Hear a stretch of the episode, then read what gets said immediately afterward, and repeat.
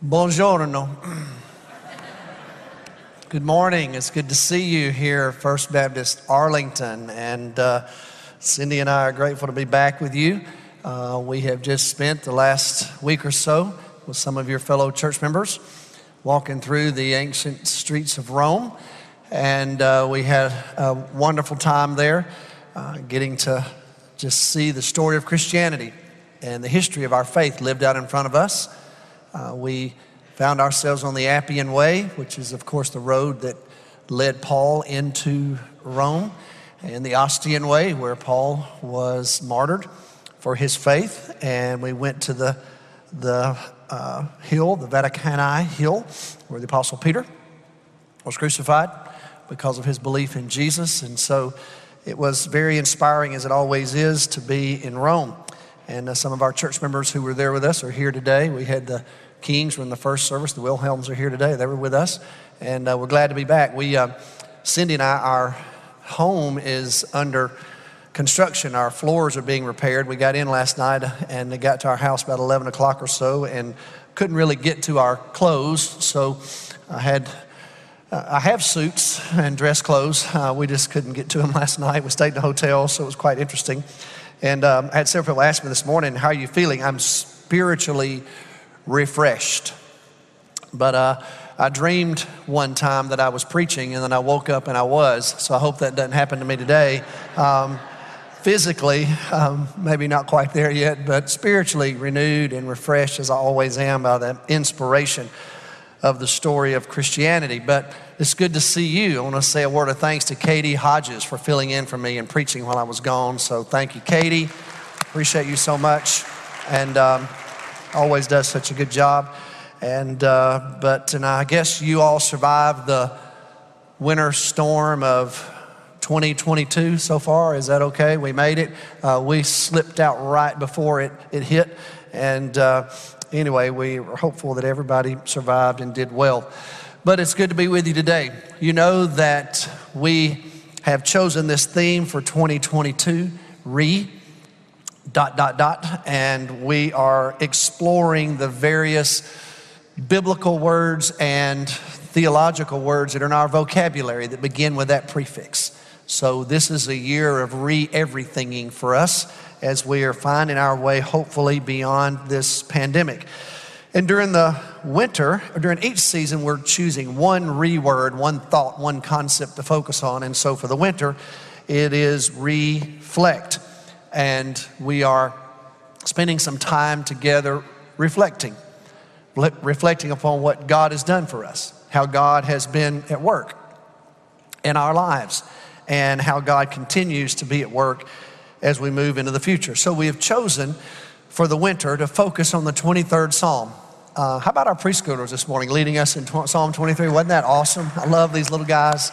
And uh, thank you, uh, children. I know our children are learning the 23rd Psalm, and, and uh, so it is the focal point for us.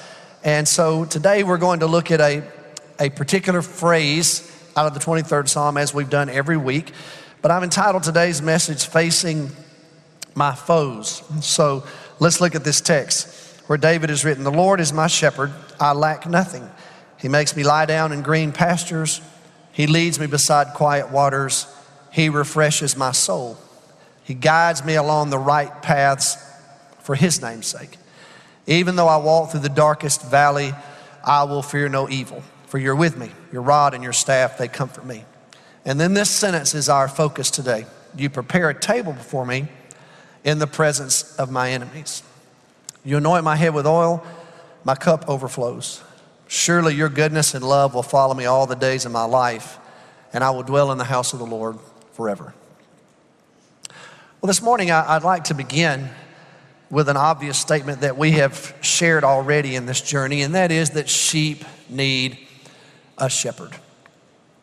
You know, the Bible portrays the people of God as God's flock, and as sheep, we need a shepherd. Because you see, in life, it is so easy to lose our way. It is easy for our lives to be turned upside down sometimes. And life can come crashing in on us and can shake us to our very foundations.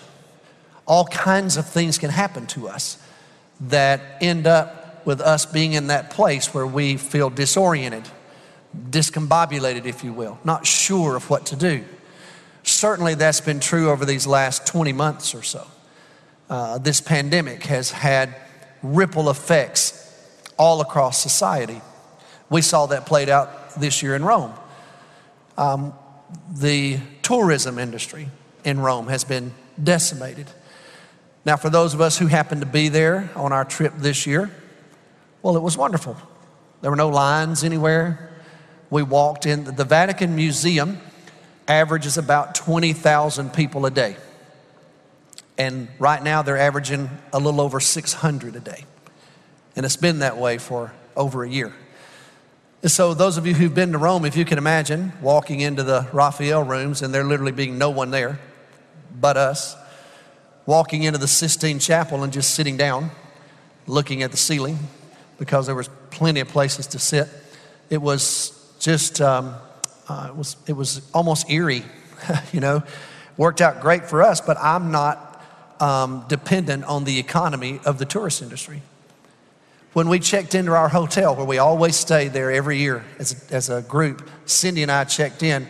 We were the only two people in the entire hotel, besides the owner and a couple of staff members.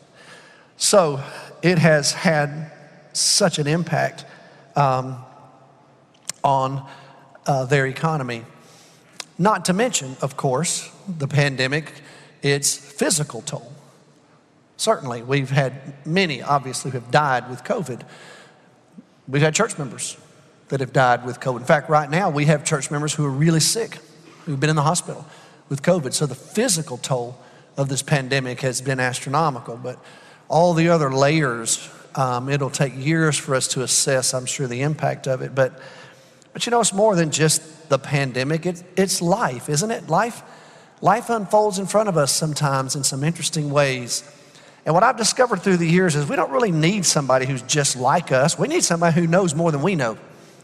We need a shepherd who has a deep personal interest in us, some, a shepherd that has a plan for us that, that is best. We, we need a, a shepherd that can intervene, has the power to intervene in our lives. Well, my goodness, do I have great news for all of us because we can declare with David, The Lord is my shepherd. So praise his name today. The King of Kings and the Lord of Lords is our shepherd. Well, when you think about David, who wrote this psalm, we, we believe that David was um, older when he wrote this song. Most scholars believe that. And so he has been a shepherd and a king.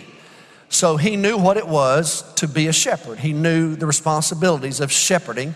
He also knew what it was to need a shepherd because he had experienced that himself.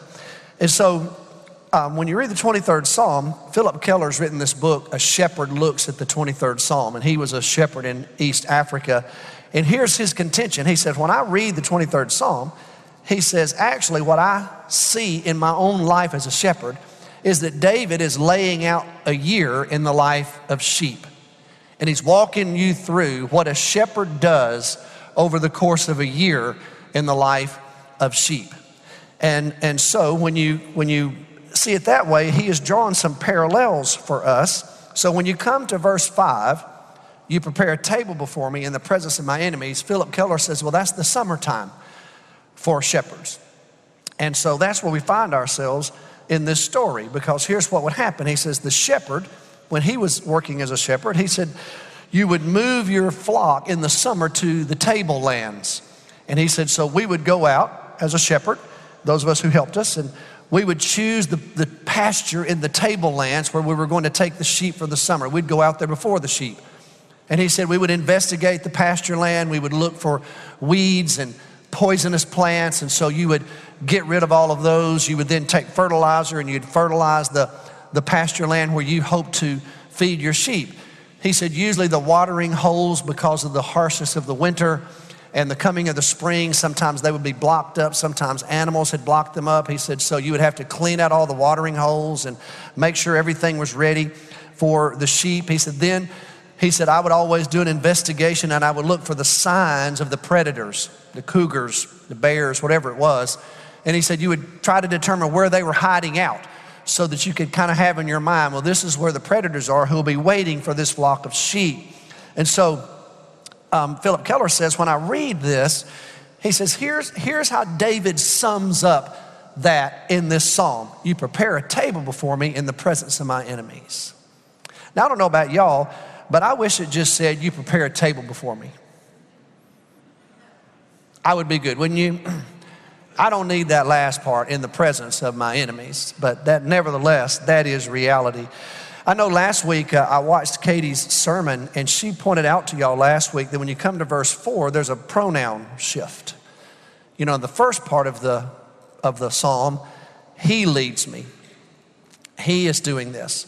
But then he says in verse 4, um, You are with me. The pronoun shifts. And then verse 5, we find that same um, statement or that same perspective. You prepare a table before me in the presence of my enemies. So there's that, there's that um, personal, intimate word from David. It's like a praise or maybe a prayer from David that this is what the shepherd does for him. So, this is what I want you to do this morning with me. I'd like for us to just reflect together about that for a few minutes. I want us just to reflect together about our shepherd. What has God done for us? Now, you and I in 2022, we have the advantage, if you think about it, we live on this side of the incarnation. So our perspective might be a little different than David's would have been. God has always been a shepherd, obviously. That imagery is found in the Old Testament. But you and I live on this side of the incarnation, so we can't help ourselves. When we read the 23rd Psalm, we think about Jesus, don't we? I mean, you know, as Christians, we read our Old Testament through our New Testament lenses. That's how it works for a Christian. And so it's like we can't help ourselves. Jesus, He is our shepherd. God sent His Son, Jesus, to the world. Well, what has Jesus done?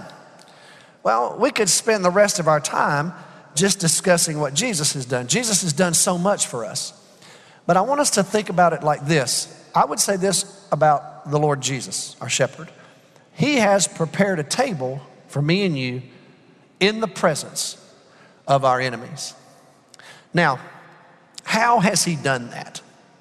Well, let me just offer you a couple of answers to that question. How has Jesus done that? First of all, I would say our shepherd precedes us on our way. In other words, Jesus has gone before us, is what I would say. What do I mean by that? Why don't you think about Jesus? First of all, Jesus lived in a real family. You know, families can be, you know, interesting. Uh, they just can be. Have you ever been in one? It, it can be interesting. Family dynamics can be challenging. Well, guess what? Jesus lived in a family. In fact, when you read the New Testament, you have to read between the lines a little bit, but you do remember the things it says, right? The text. They'll say things like, hey, Jesus, you know, your brothers and sisters are here. Hmm. Or one time his brothers say to him, Why don't you go ahead and just start performing some miracles where everybody know who you really are? Sounds like brothers, doesn't it? You know?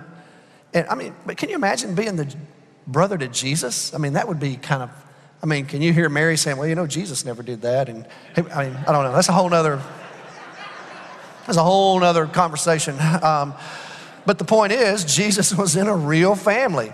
He had a mother, Mary. He had an earthly father. Joseph, he had brothers and sisters. He, he lived in a family. He understands family dynamics. Um, Jesus lived in a neighborhood. All the, the machinations of living a community with people, living in a neighborhood. Jesus worked a job. Jesus went to work every day. He, he learned to trade from his father. And so, you know, this, when the scripture refers to him as a carpenter, Jesus as a carpenter, Joseph being that carpenter, well, that word carpenter it's, it's a little interesting to know exactly what it meant, but he was a tradesman. He had a craft that he learned from his dad that was just common in those days. That's what these Jewish boys did. So think about that. Jesus worked in an economy They plied their wares, they sold their goods. Many people think they went to the Decapolis and worked among the Gentile population. That would have been very common for somebody who had a business in Nazareth. So Jesus was in a business, a family business. Um, Jesus also went to the synagogue every week. He worshiped with God's people, he read God's word, he prayed, he, he studied, he learned. As a Jewish man, Jesus went to weddings, he went to funerals. Jesus dealt with people who were really, really sick. He navigated relationships, disappointments. Jesus obviously uh, uh, engaged in um, um, the, the relationships within the community that sometimes could be uh, characterized by conflict. Jesus, Jesus lived in a very politically charged environment in the first century, unlike us today.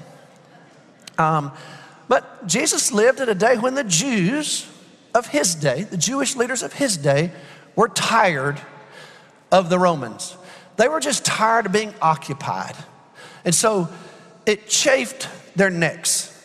They, they were tired of having to pay taxes to Rome. They, they were tired of seeing Roman soldiers walking in the Holy Land. This was a land given to Abraham. And so they were weary of these pagan rulers making decisions about life in the Holy Land. It really should have been none of their business. And so there were Jews who had all kinds of ideas about what to do with that. There was one group of Jews who said, here's what we need to do. Instead of engaging the Romans in public discourse, what we need to do is we need to develop some small guerrilla fighting groups.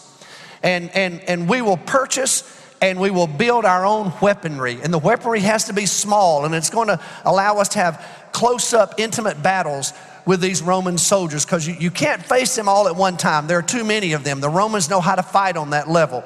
So their idea was let's fight in small groups and, and we will take them out in small groups. We don't want to rule the whole world, we just want to rule Israel. That group of people were called zealots. And they, they, they developed those daggers and those hand fighting skills. Think about it. In Jesus' own group of disciples, remember, he had a guy named Simon the Zealot. He had one of those guys from that political group in his band of disciples. You think they didn't have political conversations about how to deal with the Romans? Of course they did. Jesus lived in a day of, of, of religious division, even within the Jews. You had Jewish leaders in Jesus' day who disagreed as to how they were supposed to live as Jews, how they were supposed to engage their Jewishness. You had some, like the Sadducees, who said, Look, the Romans are in power, get over it. Let's take advantage of it. Let's, let's, let's live alongside them. You had the Pharisees who just said, No, uh, all that does is dirty your hands. We've got to be more pious than that. We, we, we can't be engaged with the Romans on this kind of level. That's not what it means to be a, a man or a woman of God. You had the Essenes who said, You can't have anything to do with any of this. All of it's too polluted. You had the Zealots who said, Let's just take this thing over. You had the Herodians. We're not even really even sure exactly what all they did. The point is, Jesus lived at a moment in time where there was political conversation, there was religious diversity and, and disagreement. In other words, Jesus, our shepherd, has actually preceded us on our way. But on a deeper level, Jesus also engaged with the spiritual forces of darkness that were at work in his world and ours. Jesus knows what it's like to be faced with evil. Of course, he does. Jesus also knew how to draw from the rich resources of the spiritual strength of spending a life with the Father. Jesus knows what it's like to gain victory over temptation. He dealt with it. He was tempted to rebel against God. He was tempted to disobey God, just like you are. Jesus knew what it was like to deal with personal attacks. Jesus saw disease firsthand, human suffering, injustice. After all, Jesus was in Jericho and he encountered Zacchaeus. Zacchaeus, who was a purveyor of injustice, of an unjust system. And Jesus encountered him personally. Jesus knew what it was like to see that play out in front of him. He understood the hurt that people experienced, brokenness on every level. And after all, y'all, Jesus actually was beaten and suffered and died. So let me just say this to me and you this morning. Can you think of anything that you're going through in your life that Jesus has not already walked ahead of you in? I can't think of a single one. He knows, He watched it, He lived it, He saw it, He knew the dynamics at play.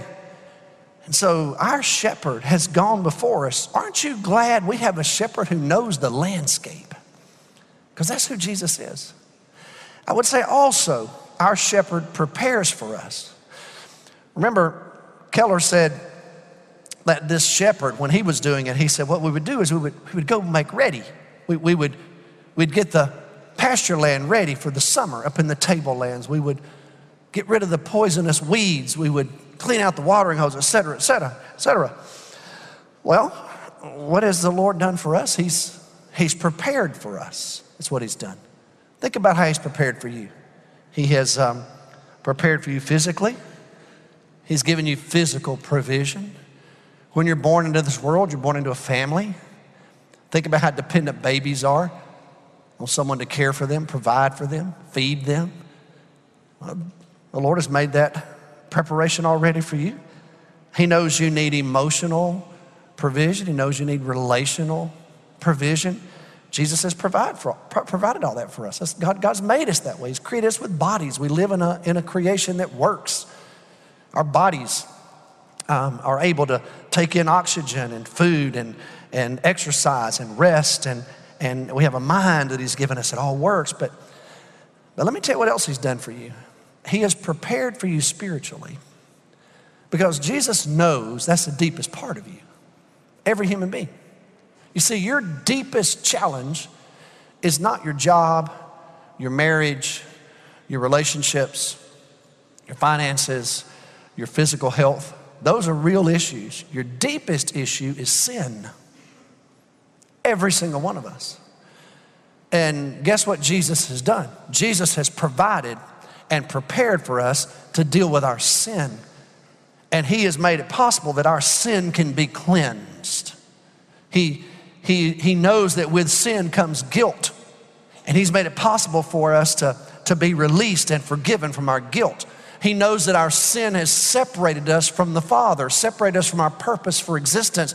He's made it possible for us to be restored and reconciled with God. He knows that that separation leads to loneliness and, and self dependence, if you will. Well, he understands that he's made it possible for us to be in a community of people, and he's given us the access to it. We, we have the instruments, if you will, in our hands. We pray and commune with God. We hear the voice of God. We read His Word. We worship Him. We bring our worship into His presence. We live in these biblical communities known as churches. We serve, we share, we care for each other, we engage in spiritual practices. Because here's what the Lord knows our souls have to be nourished. And so Jesus has prepared for us in that regard. He's our shepherd. He's made sure that what we need is available for us so that our souls can be fed. So when we're empty, we can be replenished. And life sometimes can rob your soul if you're not careful. I, I, came across this a few years ago. George Orwell wrote this in his 1940 journal. He says, I once played a rather cruel trick on a wasp. He was sucking jam on my plate and I cut him in half. He paid no attention, merely went on with his meal, while a tiny stream of jam trickled out his esophagus. Only when he tried to fly away did he grasp the dreadful thing that had happened to him. It's the same with modern man. The only thing that has been cut away is, is his soul, and he tragically did not notice it. Wow, what, what an interesting take from George Orwell that, that contemporary people have gotten separated from nourishing their souls. They nourish everything else, but their souls. Well, see, Jesus has made it possible to give you access to the rich resources, spiritual resources God has for you. You've got to access them. Those of you that are a little older in this room, while I've been away in Rome, I've been reading through Max Lucado's newest book. It's really a compilation of, of his writings. But he tells the story the very first time he went to a self serve gas station. He said he went inside and he told the young attendant, I want to get $20 on pump, whatever. And, and the attendant said, Great. And he said, No, I'm, said he had his credit card. He said, I want to I want to get $20 on pump, no, no, whatever. And the guy said, Good, thank you. And the guy just turned and helped the next guest. And Lucado said, What? He said, Sir, self serve. Just go out there and swipe, swipe a card. Lucado said he went out and stood in front of this contraption. And he said, I've been taught all my life, you don't swipe anything. I mean, that's just not what you do. He said, I don't know what you're talking about. And he said, I stood there and finally a truck driver pulled up and got out of his truck and he saw me standing there and he realized I didn't know what I was doing. He said, Do you know how to get gas? No, I don't. He said, All I know is my car is empty and I believe that underground, this tank right here is full. I'm trying to get some of that and just put it in my tank, but I don't know how to do it. So he said the truck driver showed him how to swipe the card and do all that.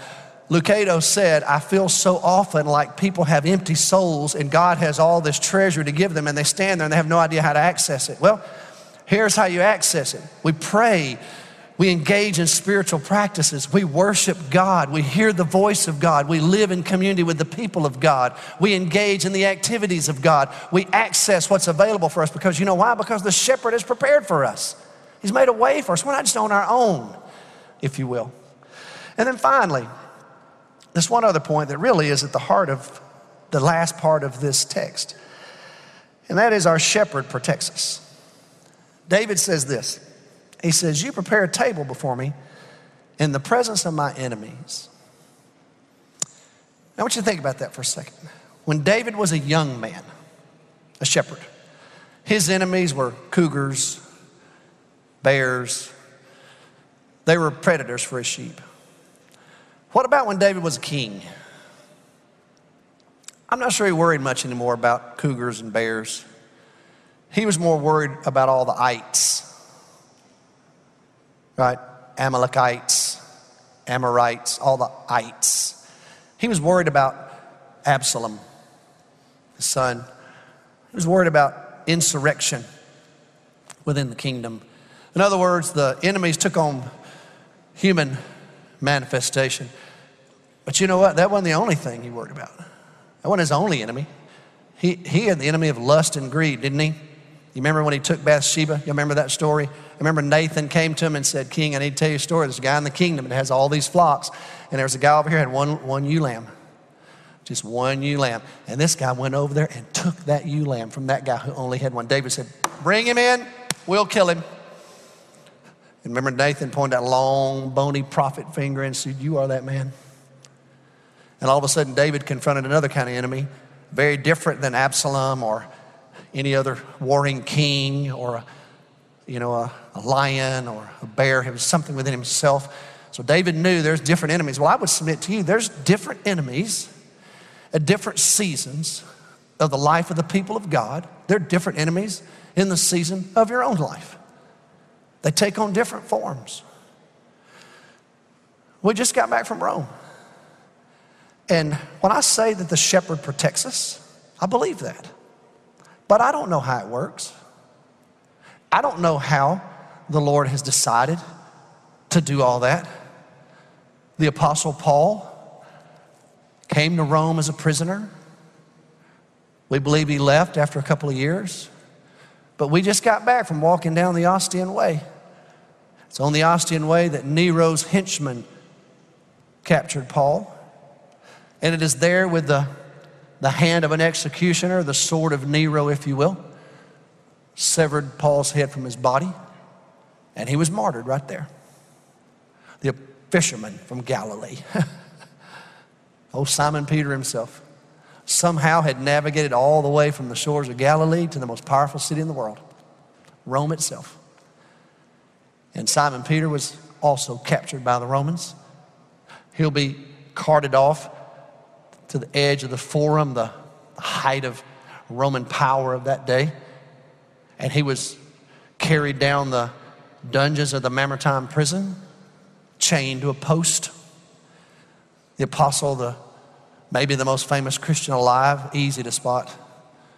And the judgment was made. He's not a Roman citizen, so he can suffer. So no beheading for Peter. No, no, let's crucify him. So the decision was made to take him out there to that hill called the Vatican. And, and Peter, Peter offered up a simple request don't, don't crucify me the way my Lord was. I'm not worthy. Cru- crucify me upside down.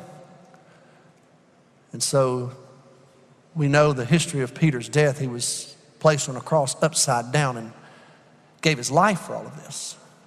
Sebastian was a, a part of the secret service. He was a personal guard to the Emperor Diocletian and gave his life to Christ, became a very public witness for Jesus. And Diocletian began that terrible persecution of Christians at the end of the third century. Sebastian, captured by the imperial guard, he was, he was chained to a post, and his own fellow soldiers filled his body with arrows, and he gave his life as a martyr. Where, where was Jesus? Where was Jesus on the Ostian Way when none other than the Apostle Paul had his head on a chopping block and Nero's henchman has a sword in his hand? Where, where, where was Jesus when the fisherman from Galilee called from that simple life into a life of apostleship and service and ultimately suffering? Where was Jesus when, when Peter was crucified upside down? You know, when, when we go to Rome, we always go in the, the um, basilica churches, the main churches of Rome. We go into many of them, and certainly we visit St. Paul's and St. Mary's and St. Peter's and, and St. John. But one of my favorite churches in Rome is up on a hill just overlooking the Colosseum, and it's called St. Peter in Chains. And it's a, it's a church that dates back to the fifth century. But in that church, there's a dedication to St. Peter, and when you go to the high altar of that church, just underneath it, you have this set of chains that legend tells us held the very hands of Simon Peter, both in Jerusalem and in Rome, that Pope Leo had placed them there. And I tell our folks when we're there, you know, every time you see Simon Peter depicted in art or, or architecture in any way in, in, in the Renaissance art, he always has something in his hands. You remember what it is? What is it? Keys. You remember when Jesus said, You are Peter, I'll give you the keys. But at St. Peter in chains, it's the chains. I would say to you that in Rome, that's a more appropriate symbol for our brother Peter. He was a chained prisoner who gave his life for the gospel. Sebastian, and there are thousands of them during that era in the history of the Roman Empire. Where was Jesus? The shepherd, the protector. Well, I don't, I don't know all that, y'all, but here's what I do know. I know that every time I go and I walk on that Appian Way, I walk on the Ostian uh, Way. I, I go by the Mamertine prison. I go into St. Peter in chains. I know what it does to me. When I go to St. Sebastian's tomb, I know what it does to me. It inspires me, it emboldens me. And I would submit to you that those men and those women in that moment when they're martyred, they had no idea that millions upon millions upon millions would come behind them and be inspired by their example. example. And you know what happened? The Roman Forum now lies in ruin, and the church is thriving to this day. Tertullian said the blood of the martyrs is the seedbed of the church. You can't stamp this out. So the Lord took something, something horrible, and he has used it powerfully for his glory. And I believe that in those moments, Jesus is never more near and never more present than in the deaths of those martyrs. He knows what it's like to die for others. You know why? He's a good shepherd. That's why. So I don't know what your foes are. Maybe, maybe they're more subtle today. Maybe they don't have flesh and blood. Maybe they do. You may be thinking of somebody right now, and you think that's my enemy, and he, he's at my office and he, he has it in for me, and I know it. You may not, that may be true. But the enemies can be really different discouragement, despondency, self sufficiency, lust, greed. I mean, the list is almost endless self sufficiency. You know what all that does? It just, it just eats at us. Here's what I want you to know whatever those foes are, you're not alone. Jesus is with you. In fact, He's been there. He was there when you got there. He's not surprised by any of it. So if you'll access Him and His presence, then you can enjoy what He's prepared in front of you, even in the face of your enemies, because He'll give you strength and power and resources way beyond yourself. That's how He works. I'm grateful. I walk in those glorious churches in Rome, and I'm reminded of the glory of God.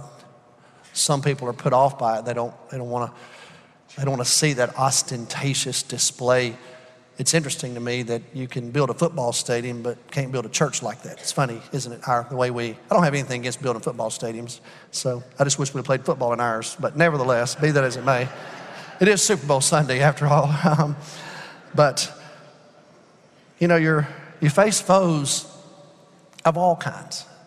I came across this story. Nadin Khoury is a young man, and back in 2011, he's a 13 year old boy, and he was from Liberia. His mom had moved to Minnesota from West Africa looking for a better life for her family, and she lost her job. And they ended up moving to Philadelphia. And, and um, for a number of reasons, uh, little Nadin was a little smaller than normal, and his um, language skills were a little different, you know, being reared in the home he was in. And so in the school there in Philadelphia, he started being bullied. And you may remember his story. It's been 11 years ago, but but one day after school, seven boys from the school there in Philadelphia um, attacked Nadin, beat him unmercifully, and, uh, and they ended the beating by taking him and hanging him from a stake on a fence in the neighborhood. Some neighbors saw it and called the police, but one of the boys videoed it and posted it on YouTube. And so the police arrested the boys and his story became a national story.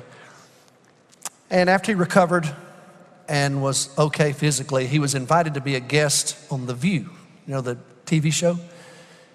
And so he came in, and he and his mom, and they interviewed him, and they asked him if he had seen the video, to which his reply was he didn't have to see the video. He, was actually in it. Um, but he said yes, and they showed some snippets of it, asked him a little bit about it. And then they said, We have some people here today who want to send you and the bullies a message. And so little Nadin sitting there, and all of a sudden DeSean Jackson walks in, wide receiver from the Philadelphia Eagles back then, with some linemen from the Philadelphia Eagles with jerseys and all kinds of paraphernalia autographed and surrounded this little teenage boy and put their arms around him, sat up next to him, and gave him all this stuff. And then DeSean Jackson did this. He got his phone out he said, Mom, get, get your phone. And he said, I didn't get your phone out. And he said, Let me give you my cell phone number. So he typed in his cell phone number. He said, Next time those bullies show up, you got me on speed dial, I'll bring these guys with me. We'll just see who the real bullies are at your school. All of a sudden, the dean felt like he had God on speed dial.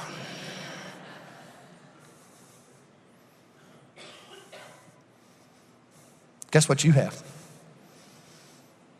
You got something better than the Philadelphia Eagles. Gosh, would to God we all have something better than the Philadelphia Eagles. but be that as it may, you got something better than that.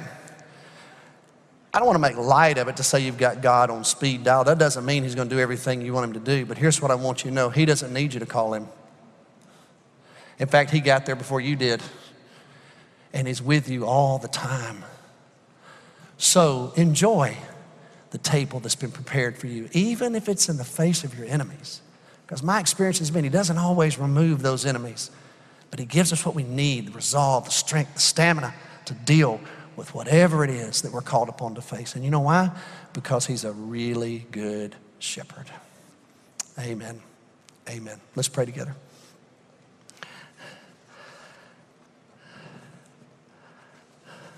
Well, Lord, we, we love you. And we are grateful today, Lord, for your love for us. And we thank you that you have sent your son and that he's the good shepherd. And Lord, we know that you have been shepherding your people for a long, long time. And so, Father, I have no idea what all's happening in the lives of these people. I know many of them, of course, I'm their pastor, I love them. But there are things going on in all of our lives that probably no one really knows. So there are people right here in this room, there are people that are joining us online that maybe today they just need to be reminded that in the face of their enemies, you are there to prepare a table for them, to provide for them. And so, Lord, I ask you just on their behalf as their pastor to make it so. Help them to see your hand at work and experience your presence in a fresh new way and embolden them to live the life that you would have them to live during this season, whatever season they're in. And we trust you to do that, Lord, in the name of Jesus. Amen.